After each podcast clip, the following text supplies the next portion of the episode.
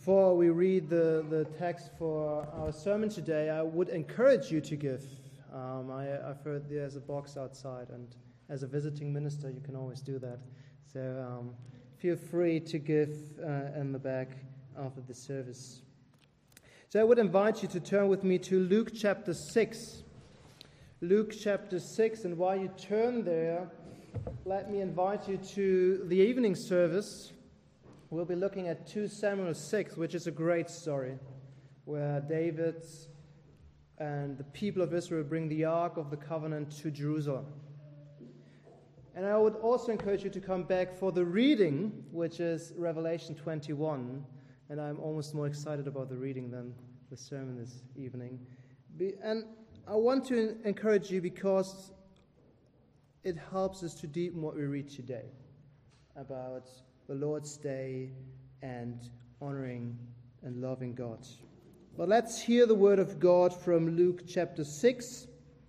And I'm reading to us the verses 1 to 11. Oh, I'm reading 6 to 11. Well, we'll come back to the first verses later. Luke 6, starting with, with verse 6. On another Sabbath, he entered the synagogue and was teaching, and a man was there whose right hand was withered. And the scribes and the Pharisees watched him to see whether he would heal on the Sabbath, so that they might find a reason to accuse him. But he knew their thoughts, and he said to the man with the withered hand, Come and stand here. And he rose and stood there, and Jesus said to them, I ask you, is it lawful on the Sabbath to do good or to do harm, to save life or to destroy it? And after looking around at them all, he said to him, Stretch out your hand. And he did so, and his hand was restored. But they were filled with fury and discussed with one another what they might do to Jesus. Let's pray one more time. Heavenly Father, your word is everlasting. We are like grass, and the glory of man is like the flower of the grass. The grass withers and the flower fall apart, but your word stands forever. And so, Heavenly Father, refresh us by your Spirit and your word this morning. So we pray in Jesus' name. Amen. Did you know, or do you know, that Jesus was a man of habits? He was a man who did the same thing over and over again. Every day, every week, every month, every year. And, and that's part of being a Jew at the time of Jesus. Every year, three days in the year, you went up to Jerusalem. That was required by the law, and as a man, you had to go. But Jesus had small habits as well. And we see them in Luke's gospel. If you turn with me back to chapter 4, chapter 4 and verse 16, we read and he came to Nazareth, where he had been brought up, and as was his custom, he went to the synagogue on the Sabbath day, and he stood up to read. So it was Jesus' custom, his habit, to be in the synagogue on the Sabbath day. He went there every seventh day of the week. And in this case, he went there to read and teach from the Word of God. And later in the chapter, verse 31, we read, And he went down to Capernaum, a city of Galilee, and he was teaching them on the Sabbath day or on the Sabbath. So, again, Jesus went to the synagogue on the Sabbath to teach. It was his habit if we look at verses 15, we read, And he taught in the synagogues, being glori- glorified by all. And then later, verse 44, we read, and he was preaching in the synagogues of Judea. And this probably took place on a Sabbath because that was the day when the people come together to hear the word of God and to be taught by the rabbi, or in this case, Jesus. So Jesus had a habit, and we have an application before we even jump into the text today for us. And the application is to make the Sabbath day, the Sunday, a habit in our life. Uh, it sometimes feels like stra- feels strange to preach to people who are there because you're here, but the question is, why are you here? Are you here because you want to be here, or are you here because you have to? Maybe your parents drag you along because they want to be here and you have to come as well. Or maybe you come on your own because that's the thing you do as a Christian, isn't it? But Jesus made it a habit because he wanted to be there. And we see this early in his life when he was 12 years old. His whole family was traveling back to, to the hometown, but Jesus stayed in the temple because he wanted to be in the presence of the Lord. He said, I have to be where my Father is. And so Jesus didn't have to think what he would be doing next Sabbath day because he knew he would be in a synagogue. No matter where he is, and he was all over the place in Israel, he went to a synagogue every Sunday.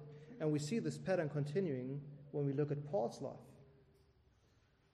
The first thing he did in every town, he went to the synagogue on a Sabbath to teach and preach. So we shouldn't be surprised when Luke starts chapter 6 from verse 6 with the words On another Sabbath, he entered the synagogue and was teaching.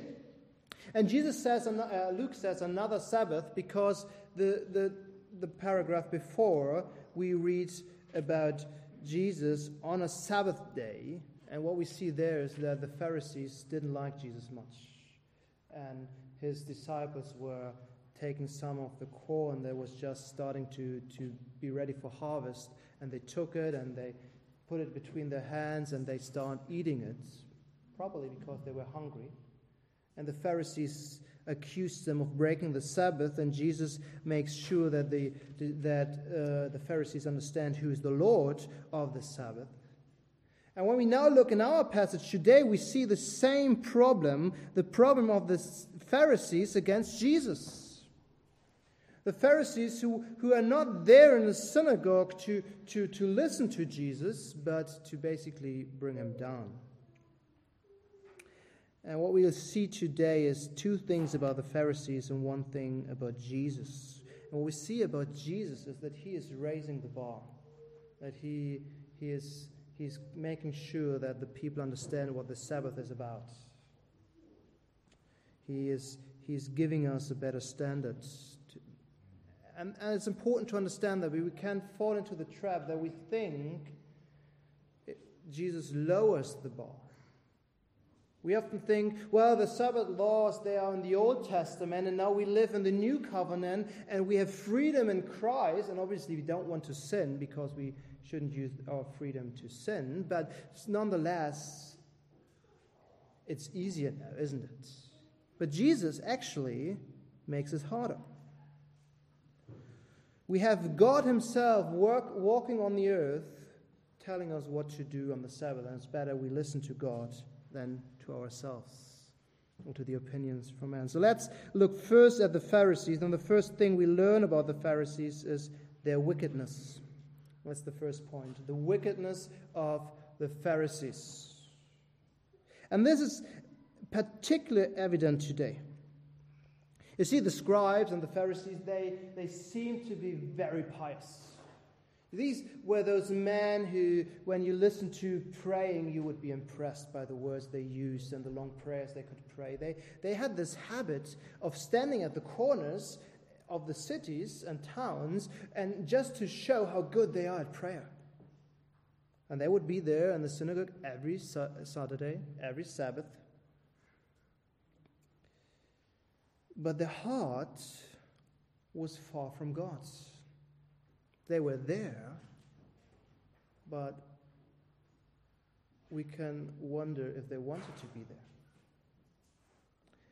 The interest was not God's, but themselves. And we see this today. Jesus is in the synagogue to teach, and there's a man with a withered hand, a man whose right hand didn't have proper blood circulation, so it, it, it started to wither. He was disadvantaged. He could not do much. He wasn't unclean, so he was part of the community, but, but his working life must have been very difficult and he was dependent on, on other people and in his life. But the scribes and Pharisees didn't care about this man or about his withered hand. They wanted to use him to have something to accuse Jesus. They were there to see if Jesus would heal. Would he heal today on the Sabbath day, on the holy day where we should rest? Would he do that? here in our synagogue. Luke says, and the scribes and the Pharisees watched him to see whether he would heal on the Sabbath, so that they might find a reason to accuse them. You see, they didn't care about the man, uh, if he's getting well or not. They didn't care about the word that was read this morning or afternoon. And they didn't care about what Jesus taught that day. They weren't there to hear the word of God. They were there to accuse Jesus. They want to get him. They finally want to, to, to bring him down. And I think this helps us to understand the Gospels because the moment Jesus arrives on this earth, there's a there is a fight that's going on for all, the, for all the centuries, but it's becoming evident. It's the fight between God and the devil. It's this battle that will continue till the end of times, and we see this evident in Jesus' life. Right at the beginning, after his baptism, the first thing that happens is that the devil tempts him and wants him to sin. And this battle continues through the whole life of Jesus. And the Pharisees are part of this battle. And they're not on Jesus' side, they're on the devil's side. They are fighting against the Son of God, and they want to get rid of them. At the end of our passage, it, it says that they discussed how they, what they could do to Jesus. And, and the Greek implies here that they discuss how they can hurt Jesus or even kill him. And this should be a warning for us because outward piety is not enough. Outward piety doesn't ensure us to be on the right sides. Doing the right thing is good. But the question is how do you stand, or where do you stand, on Jesus' side or not? And we see this truth perhaps that, that humbles us that sometimes those who know everything, who have figured out everything, who can tell you exactly what which passage mean, those Christians who, who seem to be the perfect Christian sometimes are not fighting for Christ.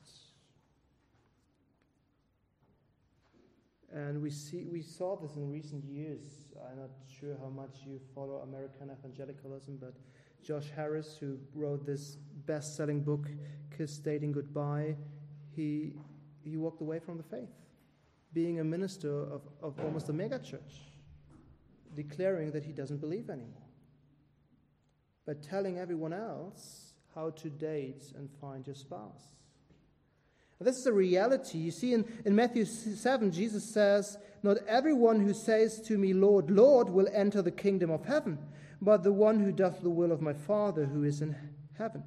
On that day, many will say to me, Lord, Lord, did we not prophesy in your name, and cast out demons in your name, and do many mighty works in your name? And then I will declare to them, I've never knew you. Depart from me, you workers of lawlessness. And these were the Pharisees. Remember the discussion Jesus has with the Pharisees about casting out demons?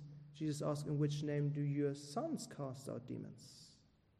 They did great works. They were, they were the most pious people in all of Israel. But at the end, they didn't belong to Jesus, and Jesus never knew them.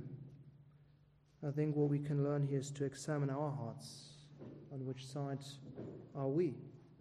Are we here to perform our Christian duties? Or are we here because we love the Lord and want to learn from Him? Well, let's walk away from these hypocrites and Pharisees and let's look to our Savior Jesus Christ. Because when we look at Jesus, we really see the standard for the Sabbath. We really see what it's about. It's, it's not only about outward performance, even though proper observance is important, Jesus shows us more. You see, he knew exactly what the Pharisees were thinking, and that's the reason why he calls this man to, to the front. And it's kind of exactly the opposite of what I would have done. If I knew they are there to test me, I wouldn't try to engage with this man, at least not during the service. But Jesus, Jesus calls him to the front where he is at the center of the service where the word of God was laid out, where it was read and where it was taught, and where everyone could see this poor man. He is in the spotlight. The Pharisees were on the side, there were the nice benches where they could sit, and then there was the, the normal people, to say, and standing in front of this man. And, and I can just imagine how uncomfortable he must have felt next to Jesus, in front of all those. He just wanted to be there to hear Jesus, and now he's suddenly in the front of, of everyone. But Jesus wanted to, to prove a point. And that's what I was saying at the beginning. Jesus raises the standard. And that leads us to our second point this morning the standard of Jesus the standard of Jesus. We have seen the wickedness of the Pharisees, and now we see the standard of Jesus. He asks an important question after this man came to the front. He says, I ask you, is it lawful on the Sabbath to do good or to do harm, to save life or to destroy it? And the answer is obvious. It's always the right thing to do good we should never do evil, even if it's not the Sunday. We shouldn't do any evil. And we should always strive to save life. And with this simple question, he, the Pharisees had nothing at hand anymore. They, they had nothing they could bring against Jesus anymore. If he is healing this man now, is he doing good or evil? Is he saving life or is he destroying life? If Jesus heals now, the Pharisees and scribes can't accuse him anymore. But I think Jesus' question can be answered on a second level. It's not only about our physical life that our bodies are well. I mean, the Sabbath and the Sunday is given for us, uh, to us for that, that we can rest and give our bodies rest. But it's also about our spiritual life, isn't it? You see, the Sabbath is given to the people to rest, is given to us that our souls may rest and find peace. See, Israel should remember the redemption, the introduction, or, or, or the argument for, this, for the Sabbath commandment is remember that you were slaves and I saved you. The, the, the, Sunday is given to us to, to, to remember that we are saved by grace through faith. And at the end of the day, we can ask ourselves two questions every Sunday or, or when, when the week is leading up to Sunday. Is what I am going to do good for me and for my neighbors or my family? If I do this or that, I'm doing something good or something evil. It give me peace of mind? Can I help my family when I do this? When I visit my neighbor on a Sunday and might pop into the shop because he's not doing well and get something for him? Is it good or evil? But I think the, the bigger question we, we should ask is is what I'm doing good for my spiritual life and for the spiritual life of, of those around me? You see, and I think here Jesus raises the standard of the Sabbath. The Pharisees were concerned about outward performance and outward righteousness. And, and sadly, this is an issue for the Jews till today.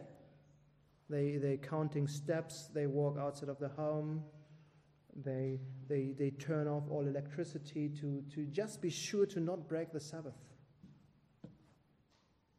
And, and, the, and the Pharisees were concerned about all these outward things. It was important that rules were followed and their self made catalog had to, to, to be followed. And these rules for the Pharisees were more important than the man with the withered hand. He was there among them. The main important thing was that everything was good on the outside. And we ask ourselves, where was their heart? we can ask ourselves if I do this now on a Sunday, will it help my spiritual life? Will it give me peace? Does it give my soul peace? If I do this, does it help me to understand more of God? Does it help my family to grow in grace and faith? Does it help my relationship to Christ and God? Or does this relationship go into the background because I want to do this now? Do you want to grow through Facebook or Instagram or TikTok or Snapchat? No, I don't know what's around there. But do I want to spend my day on social media or do I want to read the Word of God? Do I want to worry about tomorrow or do I want to rest in the Lord? Will it help my sanctification if I use Sundays to watch the next Hollywood blockbuster? or the Netflix show. Nothing against that. But it is good for me if I do that on a Sunday. The question Jesus really is asking here is what I am concerned about on Sunday. That everyone looks at me and praises me for my good Sabbath observance, or do I want to rest in the Lord? we can sanctify the Sabbath outwardly and, and check that our rules are in balance and in order with the Bible, and we always should do that. But if it, only about keeping rules, neither we nor God enjoys the Sabbath.